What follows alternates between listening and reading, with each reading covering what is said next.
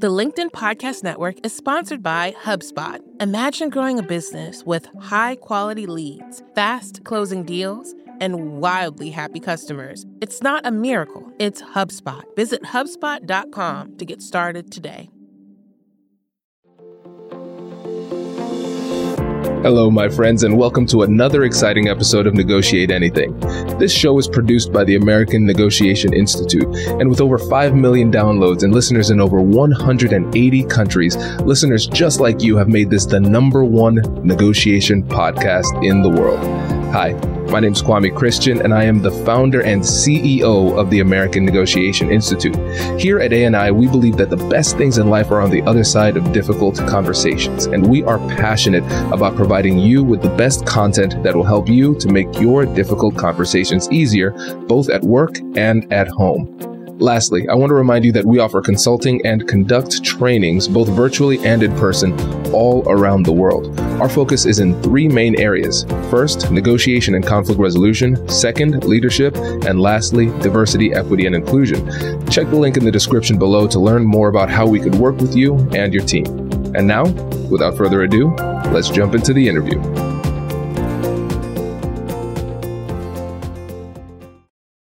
Kwame, welcome to the podcast, man. I had such a good time meeting you a few months ago, and I was stoked that you were down to to come on. I know you're a busy guy, so thanks for the time today, man. Hey, my pleasure. Yeah, I've been looking forward to this since we met a few months ago too. I've been I've been super busy. I know you have been too, but I'm glad we're able to make this happen.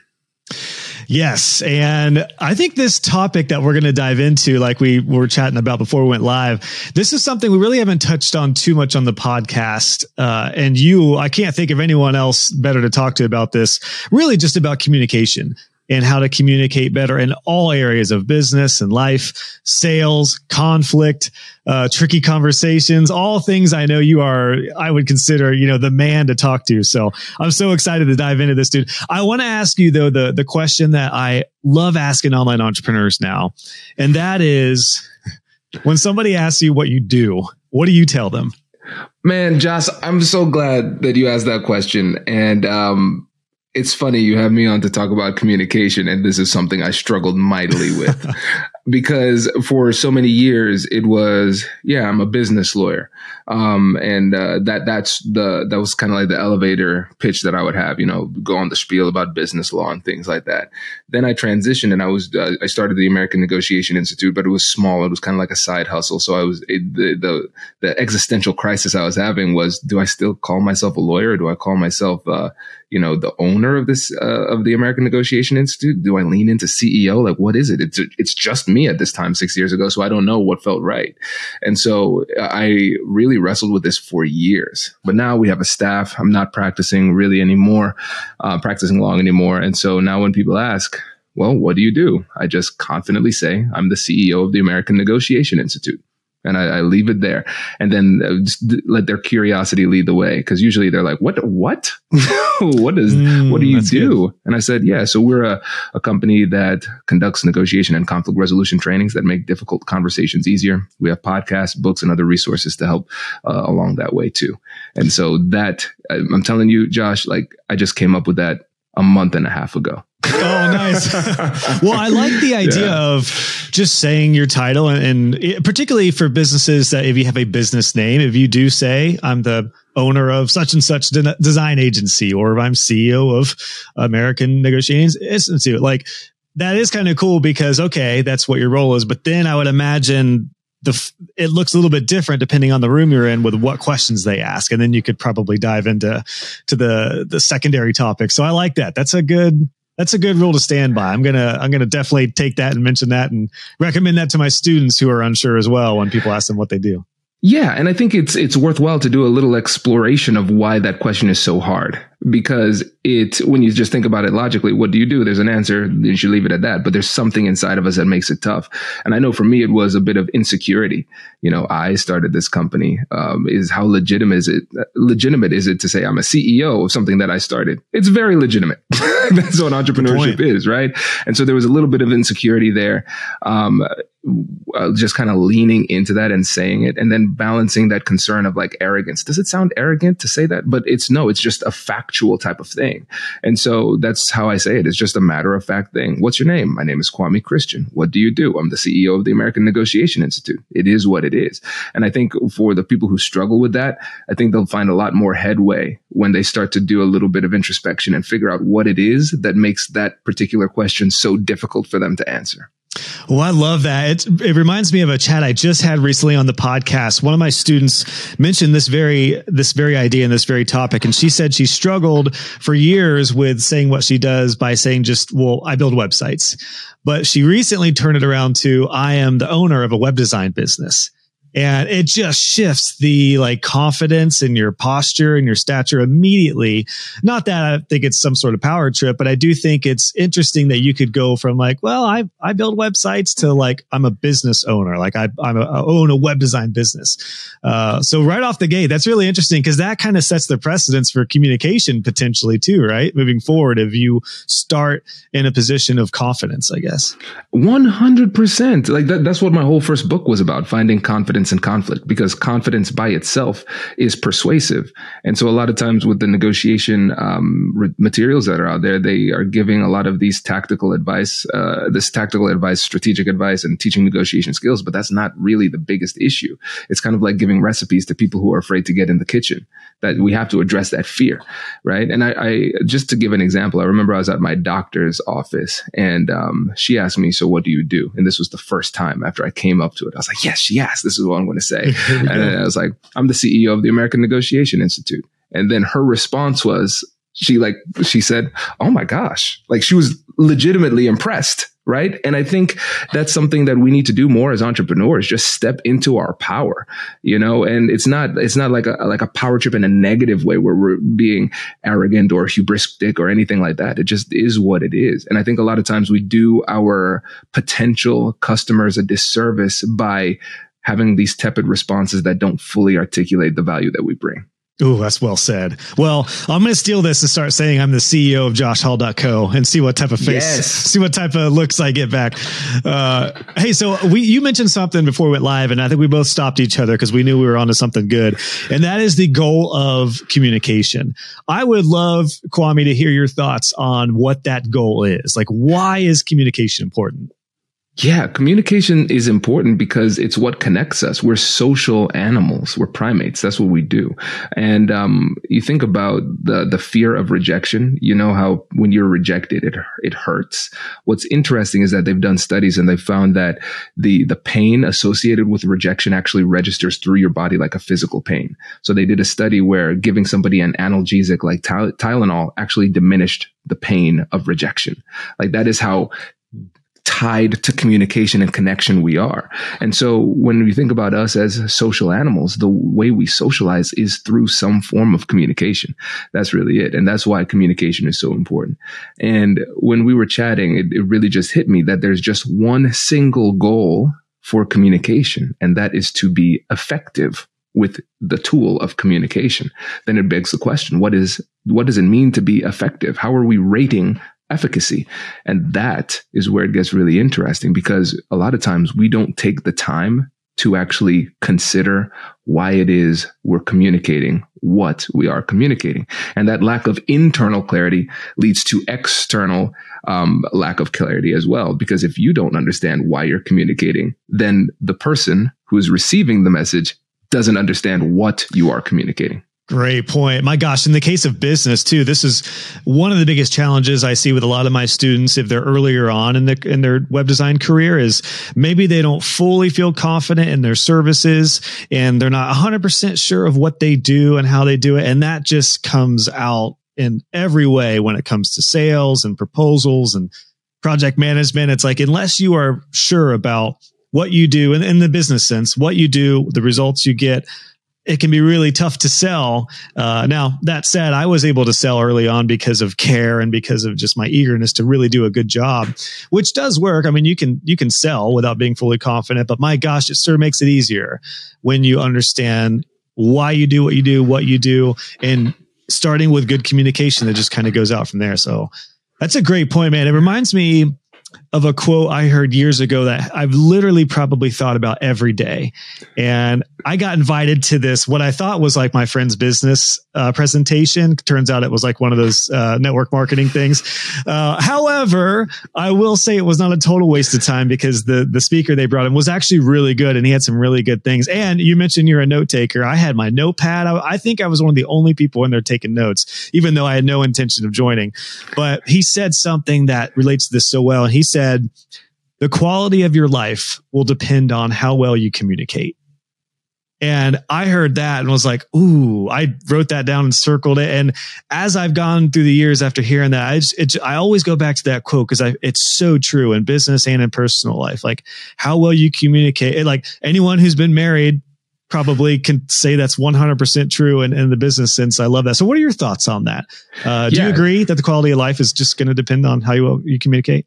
100%. It, it sounds, it's very similar to the motto at the American Negotiation Institute. We believe the best things in life are on the other side of difficult conversations. Mm-hmm. You know, so we, we take it to the next level because we're saying, all right, yes, communication in general, but then also there, every conversation is important, but not all conversations have the same level of importance, right? There are going to be some crucial conversations that require conflict resolution. Communication in general is very, very helpful. And in the vast majority of cases, that will be enough to get you where you want to go. But then every once in a while, there are going to be these really important conversations that requires another element of communication, which is persuasive communication or conflict resolution. So going back to that example, think about uh, your, your significant other think about the business relationships you have. The majority of those conversations are pretty easy, but we remember every single one of them that was not easy. Mm-hmm. And the problem is with a lot of us, when it comes to effective communication in those situations, it requires the ability to resolve conflict, manage emotions, and negotiate. But those three things are skills most people don't have that innately. And unfortunately, with the education system that we have, we don't learn those skills. Check this out. So I graduated from Ohio State, psychology degree, master of public policy, law degree. So I took negotiation courses, conflict resolution courses, mediation courses, those type of things because I liked it. But what people don't know is that the vast majority of lawyers graduate never, ever, ever taking a negotiation or conflict resolution course. Mm-hmm. So even if you are in a, a, job that requires negotiation or conflict resolution, statistically speaking, most likely you haven't received any training on that. And if you did, it was years ago and a, like a, a short term class. So you forgot most of it. And so, yes, when we think about communication, it's going to have a massive impact on the quality of our lives. But we also have to recognize too that we're not going to be effective at communication until we take the time to learn how to effectively communicate. Oh, I love that. What was the big three again? Negotiation, conflict. What was the third? and emotion management. Emotion. Okay. Okay. And I'm trying to, you know, we could take, we really could take this from a personal sense, but also in a business sense. On the business side of things, I think about this like negotiation for web designers is most often in the beginning when you are proposing a project and dealing with a client who says, ah, it's more than we thought, trying to explain the value, etc. Conflict is going to come in often during the project management phase when there's deliverables and feedback and differences of opinions and everything and troubles with, with designs or, or the project and as a whole.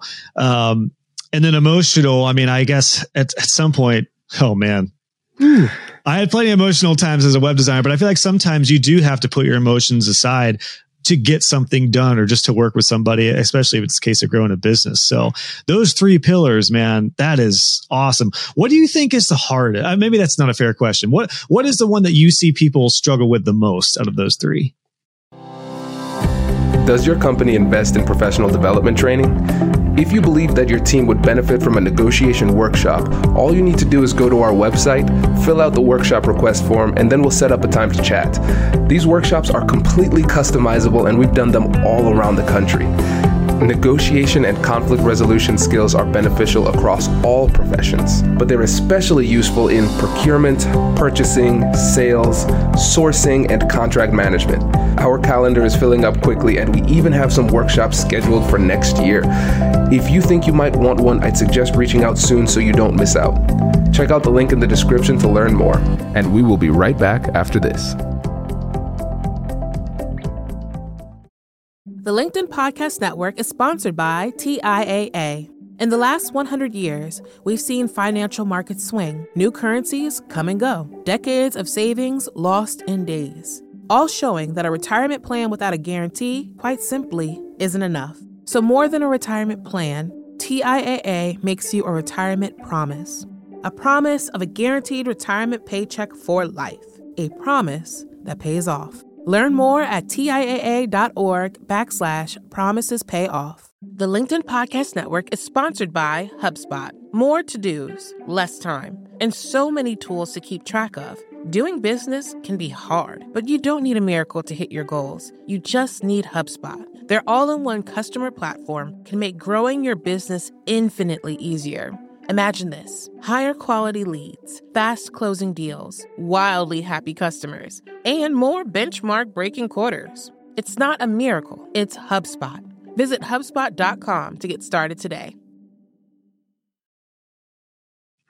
I would say, oh, there's so many options here. Let me give you a couple top ones. I think the biggest one is emotion management, um, because I don't think people recognize it's a challenge, but most people don't understand the challenge. Because when they think about emotion management, they focus on the other person. They have emotions. I need to manage them. How do I do that? But then they don't realize that, hey, you as the negotiator, you're going to have emotions too. You can't manage their emotions until you manage your own. And so most people haven't taken the time to study how to regulate their own emotions. And if you can't regulate your own emotions, how then can we expect you to regulate the emotions of others? So emotion management is really, really important. Then when I think about negotiation, most people struggle with negotiation because they don't know what negotiation is. And so the definition that I use for negotiation is any conversation where somebody in the conversation wants something. And when you have that broad definition, you realize that you're negotiating all the time. You're going to be negotiating most frequently with the people who are closest to you, the people who are on your team. So at home, it's going to be your significant others, your your children, uh, family, and friends. Um, at work, it's going to be your employees, the contractors that work for you, and then it's going to extend out to the outside world when you're thinking about the the people that you're trying to to have these business negotiations with. Those are the ones that are most infrequent, and so one of the biggest mistakes that people make in negotiation is that they don't know they're negotiating. And if you don't know you're negotiating, then you don't know to bring these skills to the table when it matters most.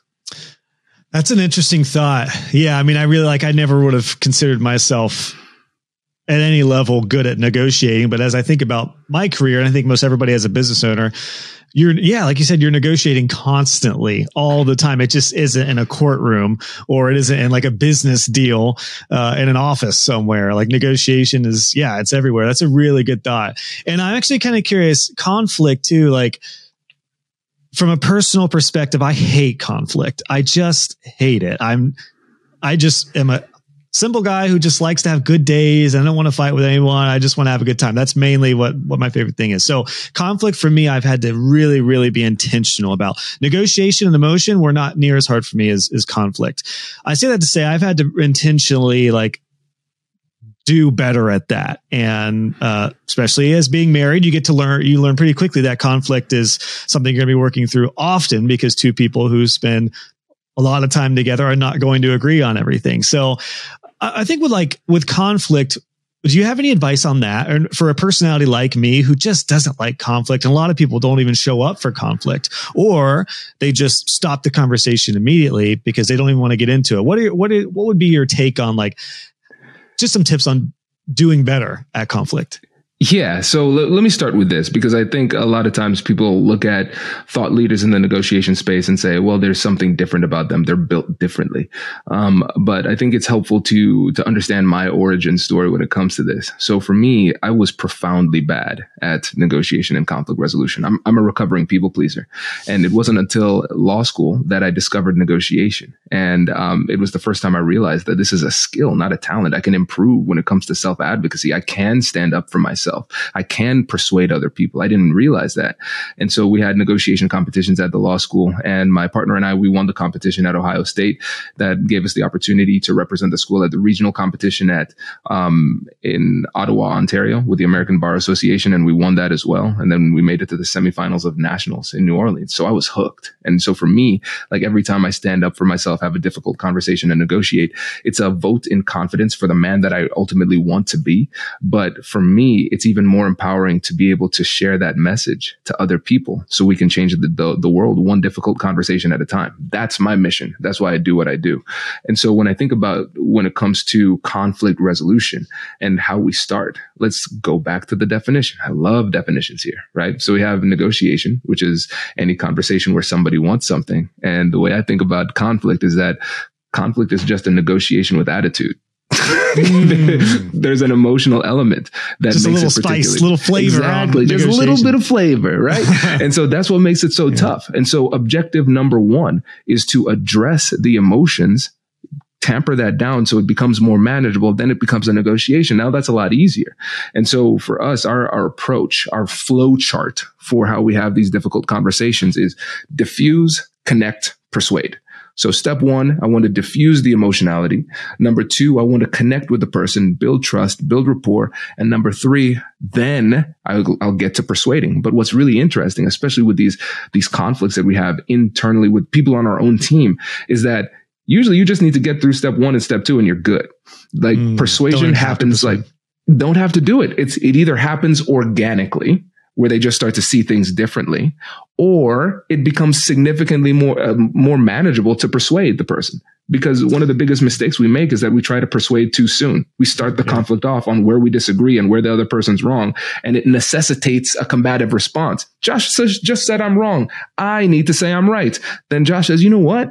I think they're wrong. They said they're right. I'm going to say they're wrong again. Now we're having a dumb conversation, Josh. Yeah. it's not I'm, going I'm anywhere. Sure, I'm sure everyone like me right now is having flashbacks to a fight with a spouse or, or, uh, you know, relationship or a family member where you just immediately start with combative persuasion. I don't know if there's a proper term for that, but, uh, guilty, like all of us probably are, which it makes sense right. if you feel you are in the right or if you want to be heard and you don't feel like you're being heard. But what what a great reminder to like take a step back and start with like like hearing them like setting that foundation for empathy and trust to build that and then you know laying the groundwork before you just dish out blah, all your thoughts because it's again i mean I, I, learned that early on in marriage especially it's like instead of coming at my wife immediately with why i think i'm right and why i think she's wrong being intentional about well why do you feel this way? This is just personally what i learned. I, i've been tr- i've tried to which we don't you know we, we used to fight a lot more in the early days which i think is which i think it's as common when you get to know each other hopefully it kind of levels out but in the early days i i started persuading first and i have learned to persuade last so yeah i say that to say what a great reminder. I'm so glad you brought this up. And now I'm flashing back to unpleasant memories, but as yeah, we all, all do when it comes to communication, which is why this is so important.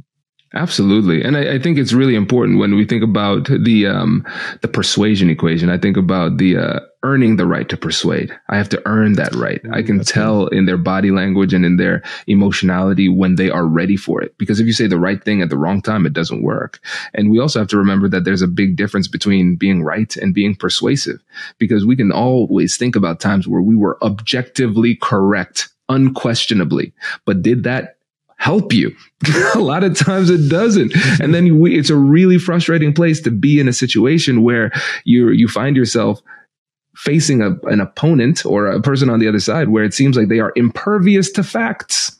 like, what else do I have at my disposal? And then that's how you start to realize, okay, this, there's an art to this. There's a science to this. There's an approach that works. Being right and having the data is not enough to win the day.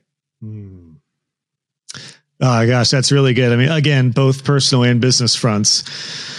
Wow, what a good what a good thought. I'm just my head's spinning right now because this is all coming to into the forefront for me with the idea of persuasion and being right or being wrong in some cases. But like some people are really wrong, but really persuasive.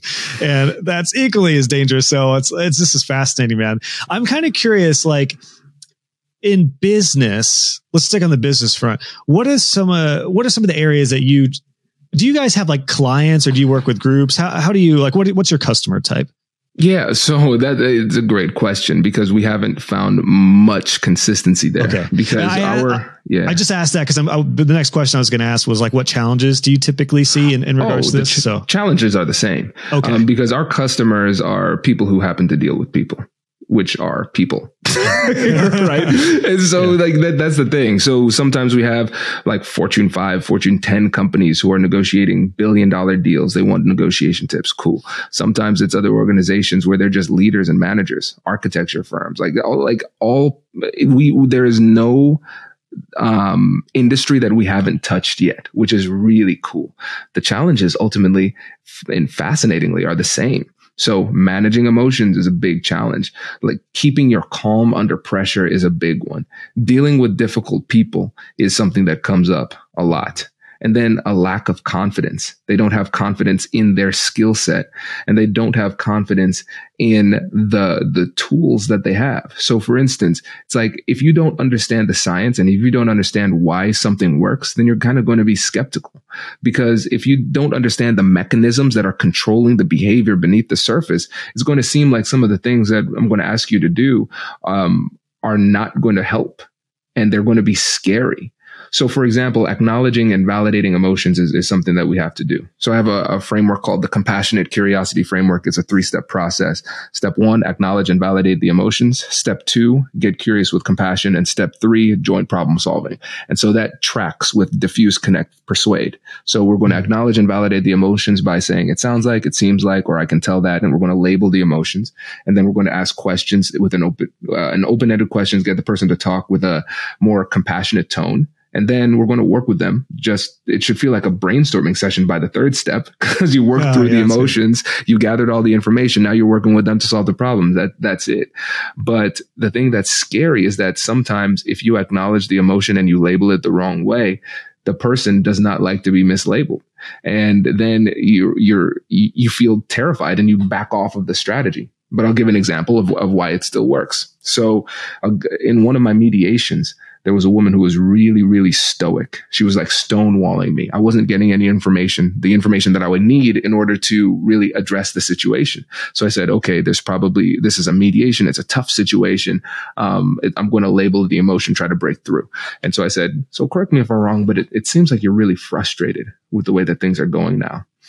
And then she got quiet for a second and then she glared at me and said, Oh no, no, no, no, Kwame, I'm not, I'm not frustrated. I'm angry. I'm angry and I'm angry for this reason, that reason, and this reason. And I said, Hey, I apologize. It, it makes sense that you're angry. Can you tell me a little bit more about what's making you angry? Well, I'm mad because of this and this and this. And so if you don't understand what's happening beneath the surface, what you're going to do is you're going to label the person. They're going to say, wrong. Your label is wrong. And then you say, Oh, Kwame led me astray. What happened? But the thing is, they will label themselves and there's magic that's happening beneath the surface because the amygdala is what triggers the emotionality. But the part of the brain that engages in logical reasoning is the frontal lobe. But there's an antagonistic relationship between the two elements. So the more emotional you are, the less clearly you're thinking. The more clearly you're thinking, the more emotional you are, the less the more emotional you are. It's an either or. And so the part of the brain that labels the emotions is in the frontal lobe. So when you label the emotion, that activates that part of the brain one way or another. Either you're right or you're wrong, but it activates that part of the brain. So you have to stay in that mode and then they calm down. And I would, I'm curious, do you think, I was, I was going to ask, like, is it beneficial to have equal parts logic and emotion in some sort of conflict? Or do you feel like emotion more comes into play with persuasion potentially? It's humans are mostly emotional. And when somebody says, Oh, I'm really logical, I'm just focusing on the facts, and they say that during a difficult conversation, that is an example of an emotion. you uh, know? Okay. Right. And so like emotion comes in very different forms. So I know for me, like back in the day, uh, pre-therapy Kwame, I know the the way that you could tell whether or not I was upset was if I said I'm not upset uh, you know? Yeah, because when I think of emotion, I'm sure I'm not alone in feeling like that's when you're like lashing out and you're, you know, or crying or like in a bombastic type of emotional trait. But it, that is a good point that emotion may look different for different people. 100%. So think about this, Josh. So we, we both have young kids, right? So one of the things that's interesting about kids, and I, I the reason I love like studying them is because the frontal lobe is the last part of the brain to develop. And so that's the, the emotional regulation exists there. That's why children will cry and fall down and everything like that for not that much because they can't regulate themselves. But those children grow up into adults. The thing is, those emotions are still there. We just do a much better job of concealing them in something called professionalism. And so the thing is, you won't always us. see it. Most of us, exactly. So you won't always, I honestly, yeah. I would rather have deal with somebody who is overtly emotional because at least I know what I'm dealing with. Oh, that's but, interesting. Yeah. But if somebody is really professional, then I'm kind of I'm flying blind. Like you're going to run into problems and not understand why you're running into the problems because you're not recognizing that it's an emotional emotional problem. We think it's a logical problem. It's a factual problem. And so we try to use this really precise logical reasoning and data analysis and providing evidence. And we're fighting the wrong battle. They cannot absorb what you're saying until you address the emotional state. So it, it, doesn't make sense to send a message to somebody who is not psychologically ready to receive it. So we need to become better at our emotional intelligence to recognize when we're dealing with an emotional barrier so we can address the emotion and then earn our right to persuade later on in the conversation. And it goes back to something you said earlier, which was awesome, which is the right thing said at the wrong time. How did it end? Yeah, you, how did it? You can, like, the right. You can say the right thing at the wrong time. Maybe that was the that was the quote. Um, exactly. If you say the right yeah. thing at the wrong time, it just doesn't work. Doesn't you work. Know? Yeah, and, yeah. and that's the thing. And so we have to be really, really patient. That's something that great negotiators do really well. I had um, Gary Noesner on the podcast yesterday, and he was the former FBI lead crisis negotiator. So he was the person who was negotiating at Waco, Texas. You know, so like big time stuff. And one of the things I'm realizing is that with great negotiators, there's not a hack. There's not like a three step process to win every negotiation. It's, it's not like that. There are no magic tricks in this. But if you have the patience to diligently apply the rules of negotiation and conflict resolution long enough, you will win the negotiations that are winnable we also have to address the fact that not all negotiations are winnable. And sometimes it's a matter of time before we break through. Sometimes the person is simply not breakthroughable. And sometimes you have to make a cost benefit analysis and say, even though I believe I could break through with this person, it will take me more time and I would be better served ending the negotiation at this point. What a segue. I was going to ask you about compromise and where that fits in with communication and conflict. Like, this is obviously very open ended and it may depend whether it is personal or business, but uh, as a married, I'm going back to the married person just because I think it's the easiest example when it comes to learning about communication and conflict. And compromise is a big thing that my wife and I both learned. Like we may not, agree, we don't have to agree on everything. That it's not going to be the case with two people, but this thing of compromise is another really important subject and topic that people just aren't taught about until it's too late often. What, what's your thoughts yes. on compromise and like when, I mean, maybe it's just a weighing of like the pros and cons and, um, you know, what that would look like. But yeah, what, what about compromise? Open ended thought, but I'd love to hear your thoughts on that. Oh, I've got tons of thoughts on this. And so right. the, uh, the relationship between negotiation and compromise is similar to the relationship between squares and rectangles. So all squares are rectangles but not all rectangles are squares. Mm. Right. And so in negotiation, some negotiations may require compromise, but all not, not all negotiations require compromise.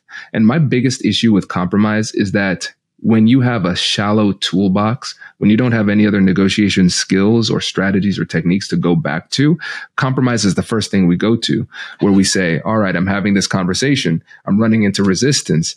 Ah, I should probably give something up in order to break through.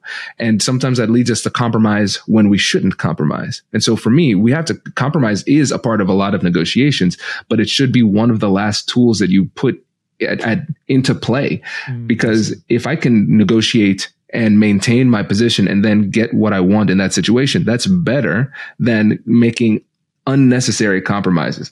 So I think one of the challenges that people have with compromise is that it is a word that should never exist by itself. Mm-hmm. And so it's either one, a strategic compromise where I know I am compromising in this moment to meet my strategic objectives and I still have my strategy in mind, or two, it's a reciprocal compromise. And this is good for transactional negotiations. So I don't just give things. It's an if then proposition if I give you this, then I get that in return. So it makes sure that you're not losing ground in the process. And so I think just adding these elements and keeping these things in your mind during the negotiation will help you to realize when it's appropriate to compromise and when you should probably hold your ground. Yeah, that's good. Speaking of holding ground, it this so takes me back to a big shift in my business when I would in the early days be very quick to compromise on price. Like I would say, you know, three thousand dollars is my is my average price. If they were like, ah, we were, you know, our budget was twenty five hundred, I'd be like, well, we could do it for that. Let's just look at what we could do, and then you know, if we do that, then I'll take this away, kind of thing. But then I learned a very very valuable, I guess, ne- negotiation trick, which was not even a trick, but just technique, which is to like share the value of why it is three thousand dollars, and just getting to explaining how that can help grow their business, etc.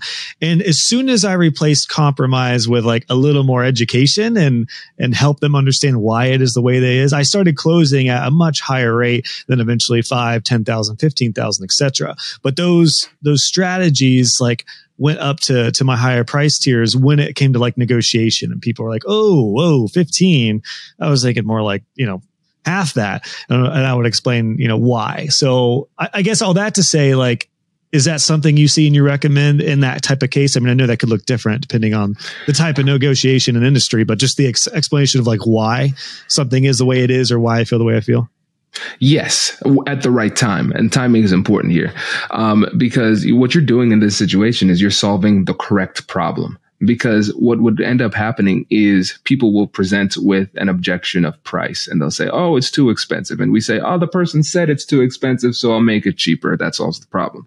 But what you're doing is you're solving the real problem it's not that they're not okay with paying $15,000. It's that they don't know why it's $15,000. And now for the consumer, we, we think about ego as one of these things that will, will come into play. As a consumer, they don't want to reveal their ignorance to you.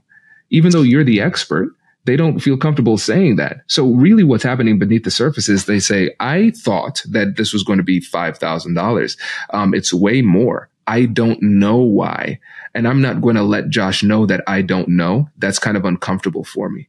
And so, so instead, I'm just going to throw up this shadow man, like the, the straw man argument of, of price. And so a lot of times people attack the wrong thing. And so again, let's just use the, the example of compassionate curiosity. How would we address that? It's, this is a mental model, compassionate curiosity that you can lay on every conversation. So I use it at home with Whitney and the boys. I use it with opposing counsel back when I was a lawyer as a mediator as well. Every single conversation you could use this. So when somebody says, Hey, or actually, Josh, if you want to do a little role play, we can do that. I'll, like we yeah. can just start. You can do the. Uh, you could be the the client, um, saying fifteen is too much. We we could just start from there, see how it goes.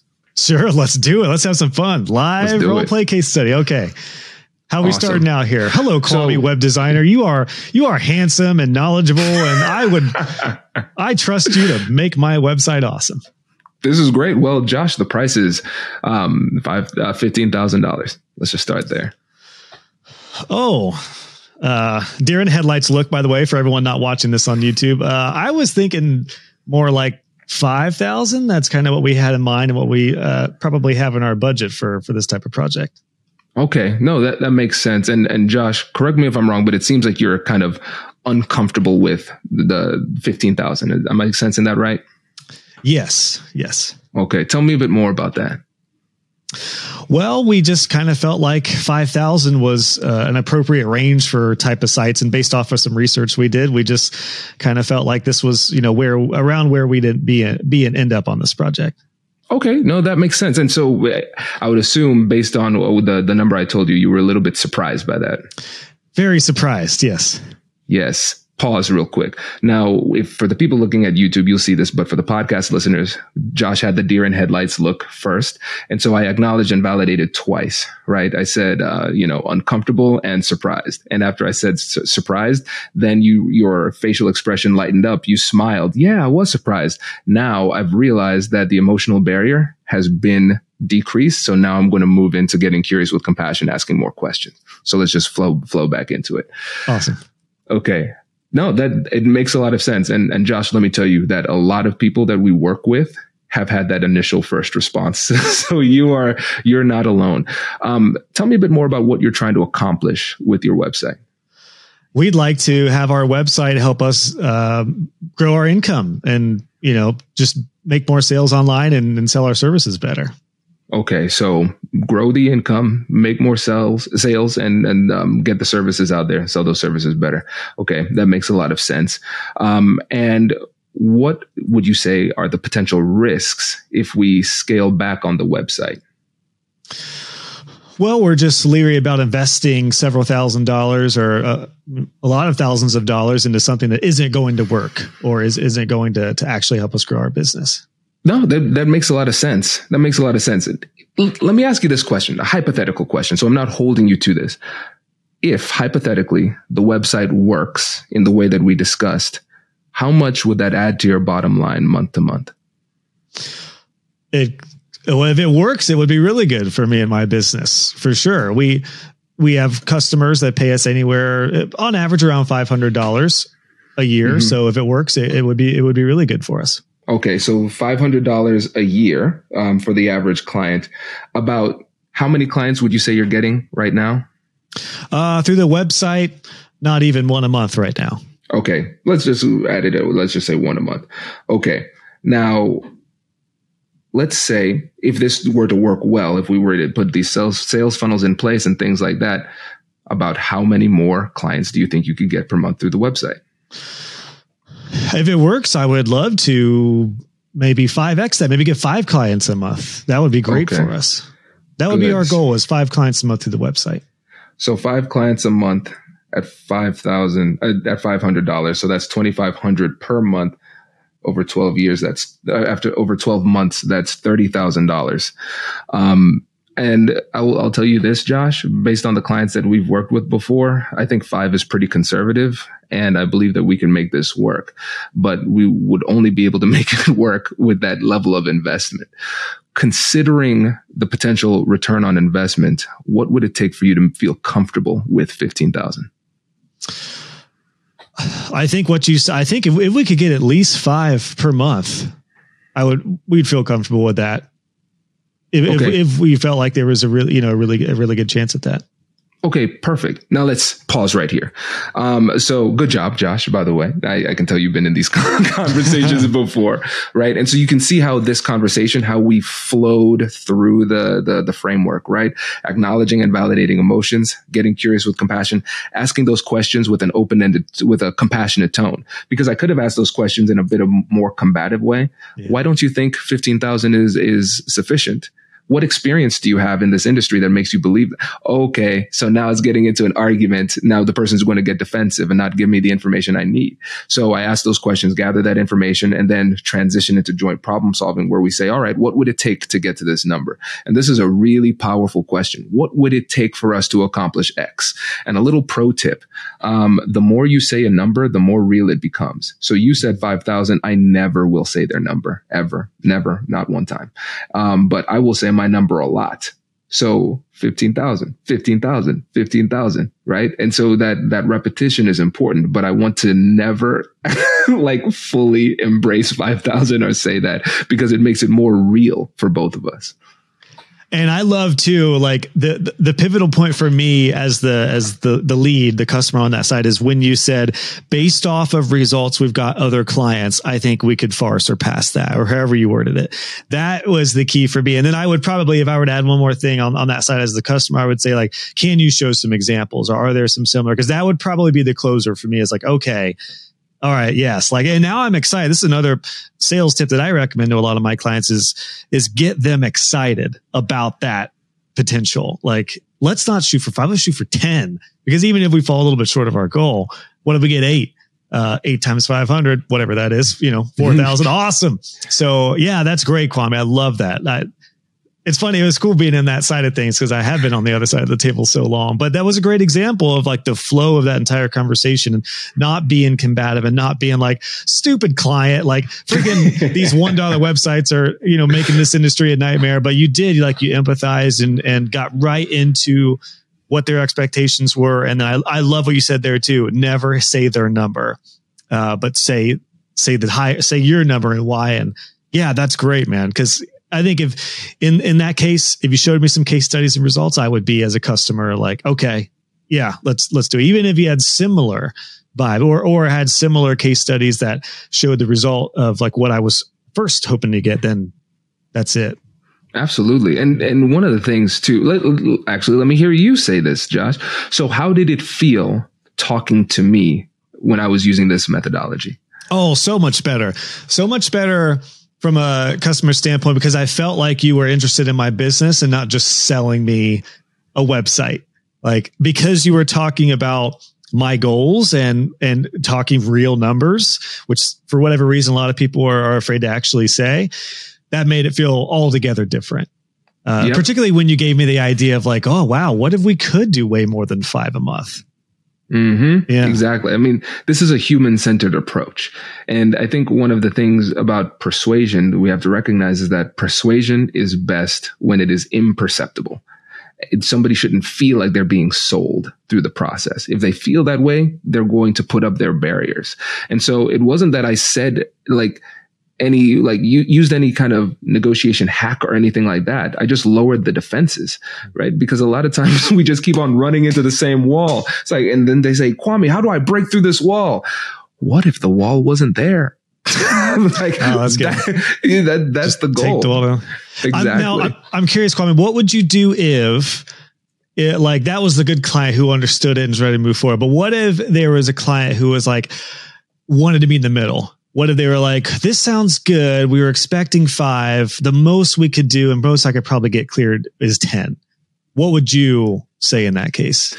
So what I would do is like, I would just, I would do a bit of a forensic analysis quick time in, in the, uh, in the conversation. So what you said was, um, this is probably the most that I can get cleared. So for me as a negotiator, that doesn't mean anything. like that doesn't mean anything. Okay, great. Well, who else do we need to talk to in order to get approval for 15? Okay, cool. You just are you you the you're the middleman? Great. Well, let's get go directly to the decision maker. I want to talk to that person. If you don't have the power, let me go to the person who does. You know, so like now my negotiation strategy changes. So I would if they say, yeah, 10 is probably the most that we get approval for. I was like, okay, th- that makes a lot of sense. And out of curiosity, you said uh, approval. Who is it that gives approval? Oh, it, it, it's it's Martha. Martha gives approval. Well, great. You know, I think what would make the most sense it, going forward is if we bring Martha into these conversations, so I could directly go directly to her. Because in my experience, when we play this game of telephone, uh, the the conversation kind of gets muddied, and Martha probably has questions to ask me, and it'll probably be more efficient for all three of us to sit on a call and, and talk through. So, um, what would it take to to get a, a meeting with you, me, and Martha together? Right? And so like I'm not playing that game. not, yeah. The long story short, I'm not I'm not doing that. That's good. Yeah. That's good. And, and, and what I, I, was I was just curious. At what point would if they just keep on not getting it? At what point do you feel like it is just time to not compromise at all and just in in the like? Would, would at any point you say, "Well, this this is our package and this is why mm-hmm. we don't budge on that"? Like, what at one point would you in that in that negotiation? I'll give you an annoying lawyer answer, then elaborate. So the annoying lawyer answer is it depends, right? So let me elaborate. So let's say it's coming to the end of the quarter. You have some bills to pay and you, you need $10,000. Um, you, the uh, financial cir- circumstances might dictate that you accept this deal. That's fine. Sometimes th- those, those situations happen.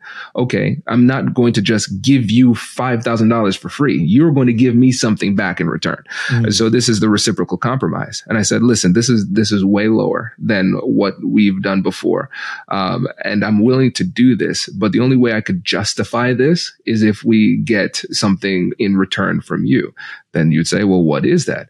Well, you have, um, you have five executives in, on your leadership team. what I would need is LinkedIn testimonials from all five of those executives on on LinkedIn because it's substantiated. That would be helpful. And I'd like you to come on the podcast and talk about the experience working with us. And that'll allow us to take the clips that we use and use it as marketing. So I'm going to get that $5,000 back somehow. I'm not just going to give it to you. That's good. Well said. I love it. Well, there it is, everybody. Fun live little case study on some negotiation techniques, and I enjoyed that, man. I had fun being on that on that side of the table. Actually, I really didn't because it pained me to talk that way to web designers. Uh, but but that was cool, man. A lot. Look, a lot of great tips. I wanted to ask you about this as well.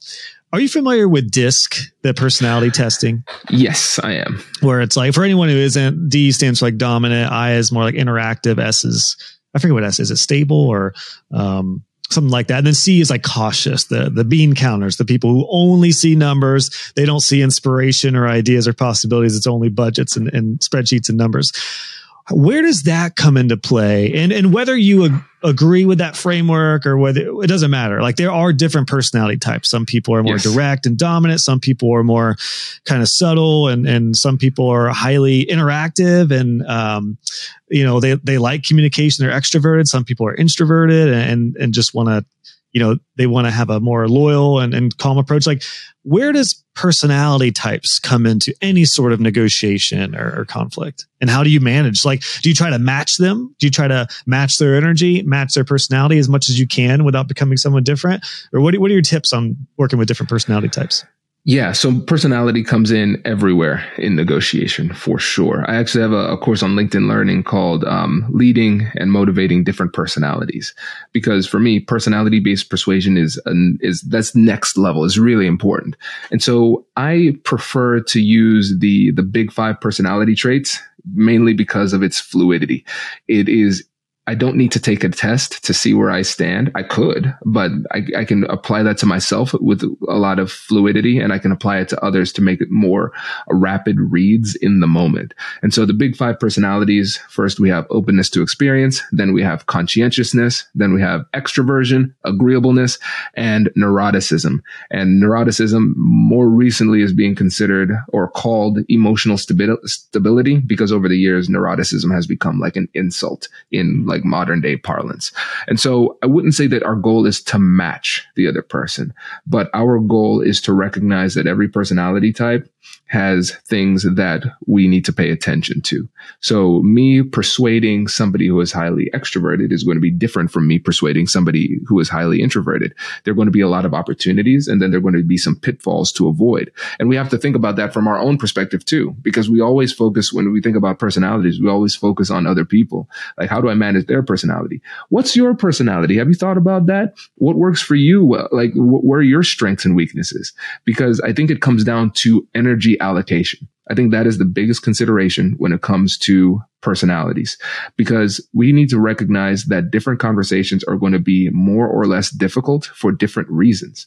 So if I'm negotiating with somebody who is highly extroverted, the conversation is going to be challenging because the person likes to talk a lot and I might not be able to get what I want to say in.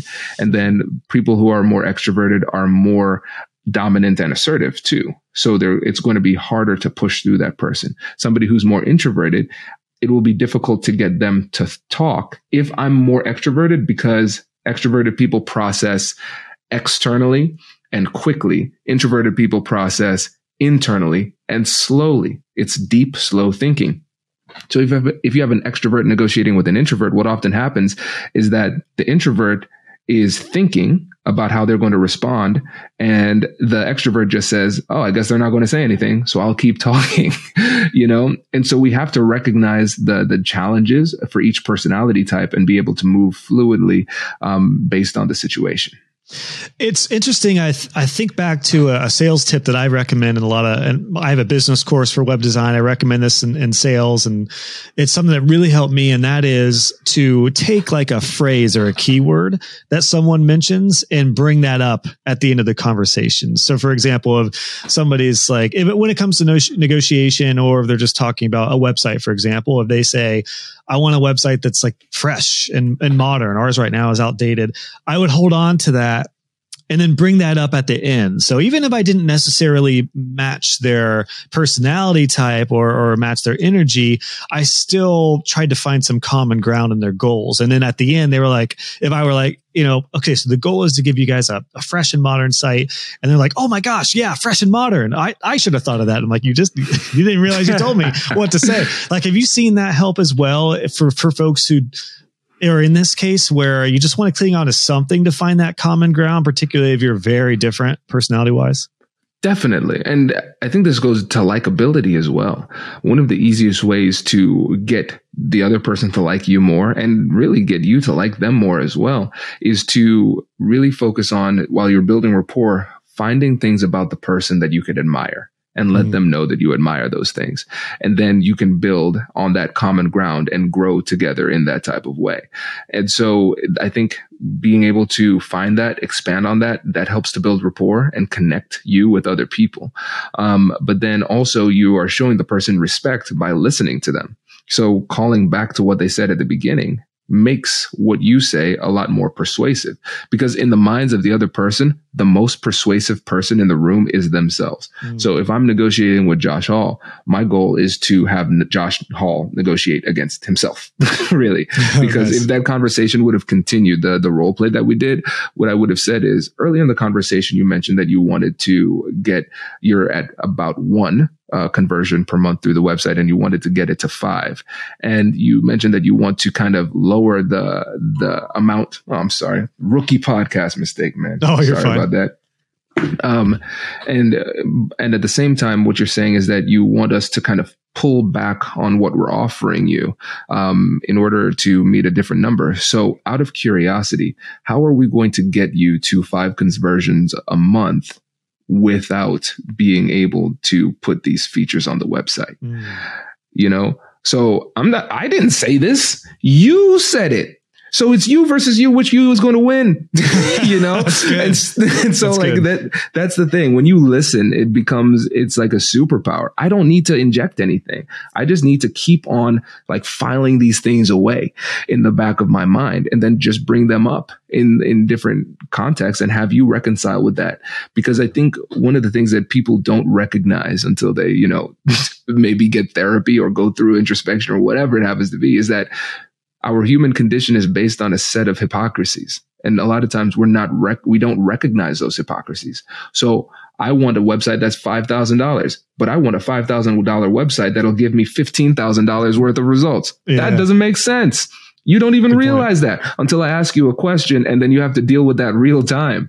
And, but the, the reality, Josh, is that I need to give the person space to transform. And if hmm. somebody is going to transform before my eyes, they have to trust me. We have to have a connection and they need to like me because if they feel those ways toward me, then they're going to feel psychologically safe and they're going to be open to vulnerability.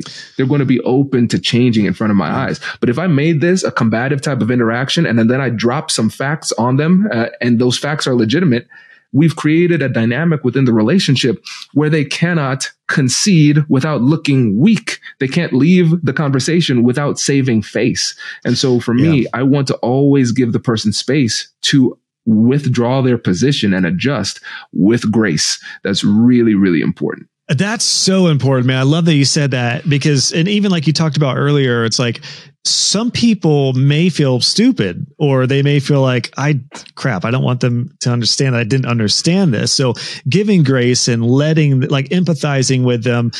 And, in the case of web designers, this is so important because what so often happens is web designers get bitter towards clients because they don't understand their value.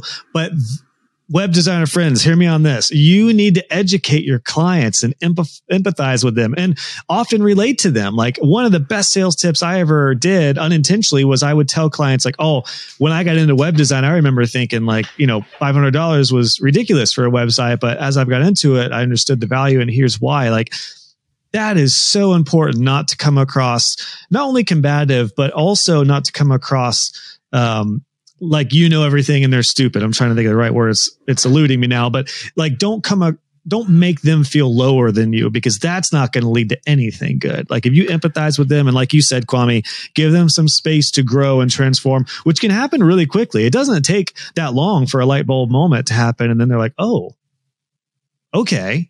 Yeah, maybe even if at the bare minimum we got five clients a month in this, that's going to make our investment up really soon. So like that can happen very quickly. So what a great point, man. I, I love that. Just that reminder to give we'll call them your opposition right now space to grow and, and transform. But you you kind of have to set the precedent for that don't you? Like it's not naturally going to happen. You need to give it you need to create that space.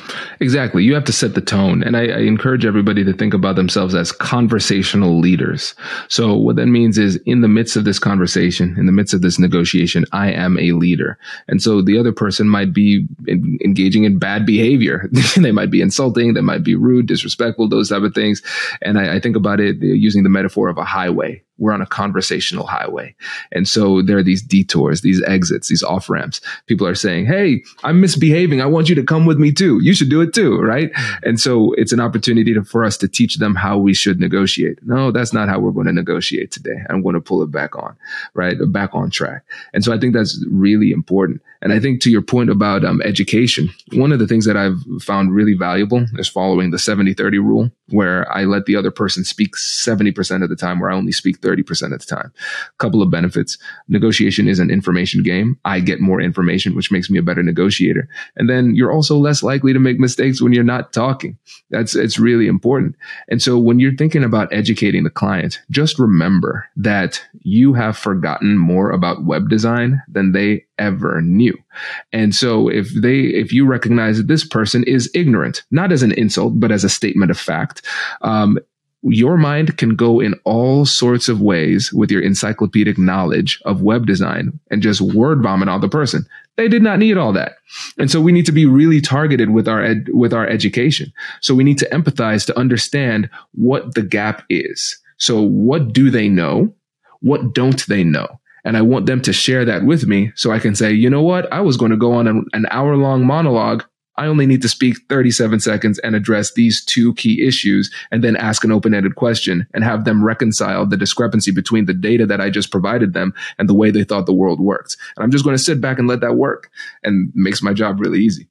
Ah, another great point. It gave me a flashback to when I subcontracted for a local company, digital marketing agency here in Columbus, and they just let me in on a sales call. And the web designer was going on for probably 10 minutes about Flash and why they shouldn't use Flash anymore on their website. And I could tell the main guy was like, all right, get past this. They know that. Like we need to start talking about them and talking about, you know, their business. And it's a great reminder. I think sometimes we're our own worst enemy when we do know a lot or we unintentionally just go to the data vault and get all the blah, all the stuff that we know. That's not often, probably rarely ever going to be what the potential customer needs to hear. Like they want to hear what's in it for them, the bare minimum to get the results. Not everything you knew about websites, Flash and why it's outdated, you know, all these different things. Like those aren't even, those maybe shouldn't even come into the picture at all. If so, maybe later in the process when we talk about tools and technologies, but not goals and, and, and you know, sales. So great. 100%. yeah. And Josh, let's, let's do a callback to what we talked about at the beginning, right? The goal of the conversation and communication is to be effective. Same with negotiation. So if let's say we're trying to close a deal, the goal is to, to close a deal. We'll f- figure out whether or not a deal exists. And then if a deal exists, let's go for it, right? So what problem are we trying to solve? And so a lot of times, if we find ourselves just going on and on and on about what we bring to the table, our expertise, the, the, about our knowledge about the industry and those type of things, what is the goal of that conversation? It's shifted. So go back to what we were talking about with insecurity. A lot of times the reason we go on and on about ourselves is because we're trying to solve the wrong person or resolve, resolve the wrong problem. They, we are interpreting it as they don't believe we are good enough or knowledgeable enough enough. Mm. And so we get insecure and we're like, you know what? I'm about to give you a dissertation on how good I am. That's not the problem. And so now you look like dis, like out of touch and arrogant and more unlikable and less likely to close the deal because you just went on a monologue on about how smart you are. And so again, we have to make sure our goal is to be effective.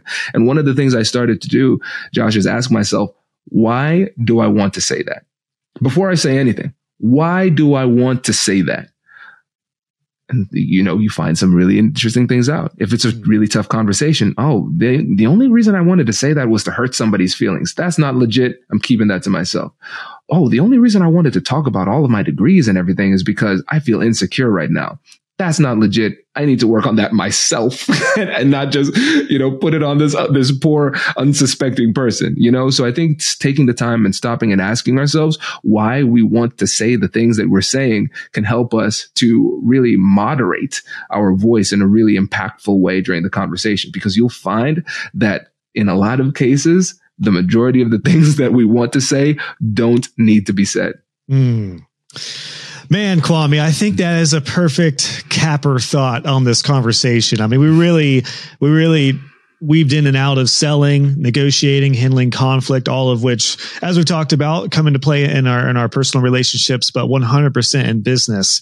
This is so great because I feel like a lot of this stuff isn't really widely talked about and and I guess maybe a lot of industries, but t- particularly in creative industries, it's like you mainly focus on your craft. And then it's like, well, hopefully you can sell. Good luck. See you later. It's one reason this kind of thing like has reinvigorated my passion for helping people communicate. And it goes back to my favorite quote I mentioned earlier your quality of your life will depend on how well you communicate. I know there's different versions of that, but my gosh, this entire conversation has really laid a good foundation. I hope for people to to know how to negotiate and sell with a little more confidence and be more empathetic to clients and just communicate better because it just it does it just makes life better all around. So, man, Kwame, I had some serious fun on this one, dude. Um, looks, listen, you got an awesome website. I know you're really active on LinkedIn. You have a podcast. Oh, you have a few podcasts, right?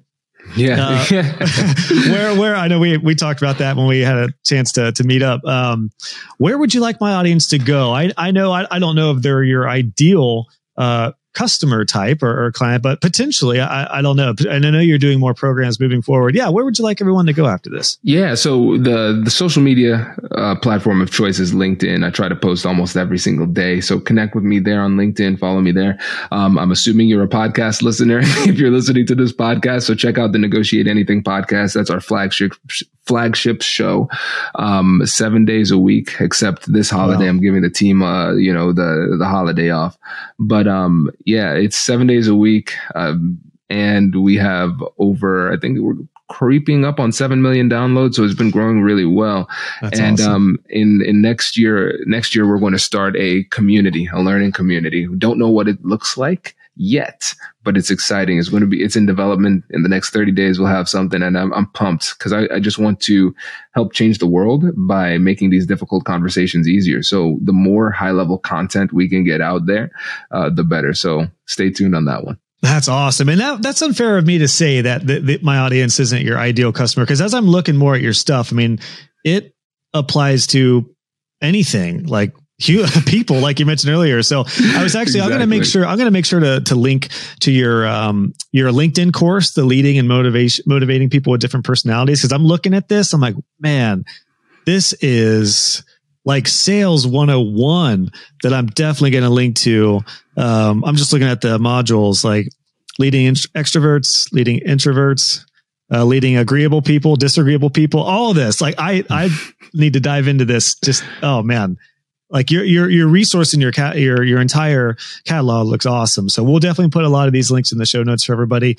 Um, I was going to ask you for a motivational, you know, last thought, but I, I think you hit it there, man, with, with some of your closing thoughts on that. I mean, really, I can't think of a better way to end this. So all I'll say is, Kwame, dude, what an honor to meet you here recently. Uh, I'm really excited to continue to to stay in touch and to see what you do. You've had a really really impressive.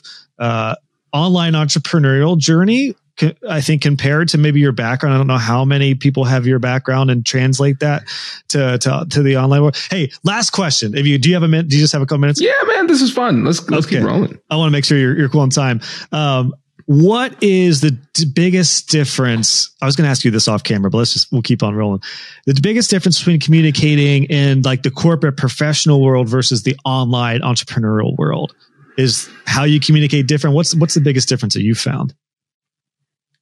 I would say it's a couple of things. One is tone. There's a corporate tone that's a little bit different. I think on the uh, in the online creative space, there's a little bit more space for personality. You can be you, uh, whoever you are, you know. The, but there's a little bit of conformity that occurs in on the corporate space, so you can see people being a little bit more reserved. And I, I think that's a cultural difference. And so the way I define culture is the the way that we do things. And so, Josh, you and your family within your nuclear family, you have a culture. Then your block has a culture your city has a culture, right? Within departments, within organizations, they have different cultures. And once you start to see it as a cultural thing, okay, I'm talking to somebody in the corporate world. They have a different culture, a little bit more buttoned up. So I'm not going to compromise who I am, but I will slightly edit it and bring corporate Kwame to the conversation, right? But on corporate the Kwame. hashtag, and then on the uh, on the online side, I think, like I said, there's a little bit more authenticity but I will say this I think there is a little bit less willingness to actually engage in conversations either over the phone, via video chat, or on, on in person. And I think a lot of the the efficacy that we're looking for in communication is lost because we believe so strongly in text communication, either text message or on Discord channel or Slack or email, those type of things. And so I think a lot of times we on the, in the online space, we can start to rely too heavily on that to our own detriment because there is really no way thus far to replace the persuasive value of like real time communication where you can hear somebody's voice or see them. Like so much of communication is what you see with their mannerisms. Like you mentioned in our little case study, you saw my eyes have the deer in the headlights look, but then you see, you saw my guard drop as I was like, yes, that was way more expensive than I thought.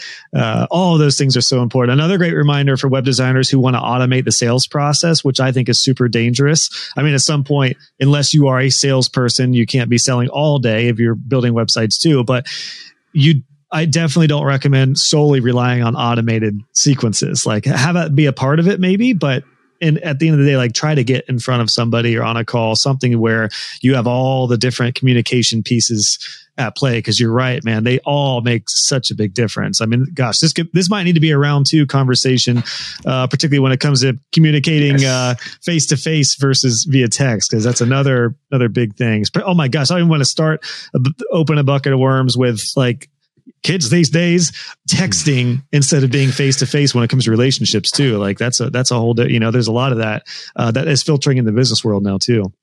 Definitely, yeah, man. Let's do it again. This was fun for me, so I'm I'm glad that you found uh, value in it, and I hope your listeners did too. Congratulations! You've just joined an elite club. By listening to a full episode, you're now officially on the Negotiate Anything team. So, welcome aboard. What most team members do is they subscribe to the podcast because that allows them to automatically get the latest episodes of the show. The best things in life lie on the other side of difficult conversations. Keep learning, keep practicing, and keep getting better. Your relationships will improve, your career will soar, and you'll have the confidence you need to get the most out of these crucial conversations. Again, thank you for joining the team. We're excited to have you, and I will see you in the next episode. I'll catch you later.